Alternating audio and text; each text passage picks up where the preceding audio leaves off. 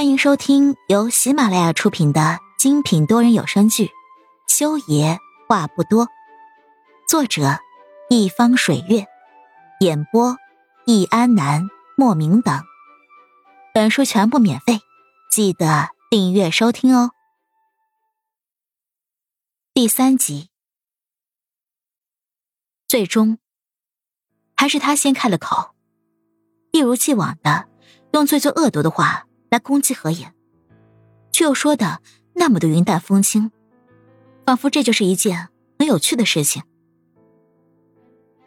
从那件事发生以后，何言躲了他2年，从平城到海城，从公司到幼儿园，再到夜总会当服务员，他拼了命的想把自己藏起来，因为裴木修就跟玩猫捉老鼠里的猫一样，一次又一次的享受打扰他和惊吓他的过程。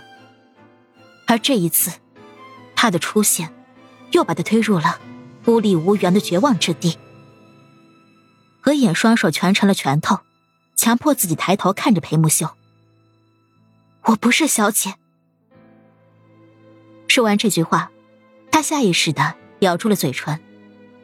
然而下一刻，他的下颚被裴木修粗暴地捏住了，捏着肉的力道渗入了骨头里，几乎要将他的血肉揉碎的恨意强行将他的嘴唇从背齿之中扯了出来。他敲骨噬髓般的盯着何言。我说过别学暖暖。裴木修阴森的警告他。你是个肮脏的女人，没有资格向她一分一毫。是了，很多年前他与裴木修缠绵的时候，他曾说过他最喜欢何言轻咬嘴唇的姿态，因为像极了他心尖上的女人。那个女人就是何暖暖，是何衍同父异母的姐姐。何衍的唇角被捏伤了，鲜血渗透了出来，痛感席卷着他，却让他笑得不可自抑。原来被一个人恨着，连呼吸都是错的。笑出了眼泪，何衍才止住了身子的颤抖，直视着裴木修。衣冠楚楚的男人，有着风度翩翩的气势，是全球顶尖的心脏科医生，有自己的研究院，荣获国际上各种奖项，名门高官之后，是个不折不扣的绅士。而对于何衍来说，他就是恶魔，仗着他爱他，得寸进尺的伤害他，折磨他。他就是个变态。裴木修，你杀了我吧。何衍闭了眼睛，吐出了这句话。我13岁那年，你把我从水池里救了出来。从那之后，我就喜欢上了你。现在我明白了，这一切都是我欠你的。我欠你一条命。你拿走吧，我求求你杀了我，我求求你了。何衍一边说一边笑，眼泪横飞。我爱你，所以我不在乎你背叛我们的婚姻，出轨我姐姐。我爱你，我愿意为了救你心尖上的女人，留到我的孩子。我爱你，我配合着你的手段想尽办法躲着你。裴木修，我累了。累？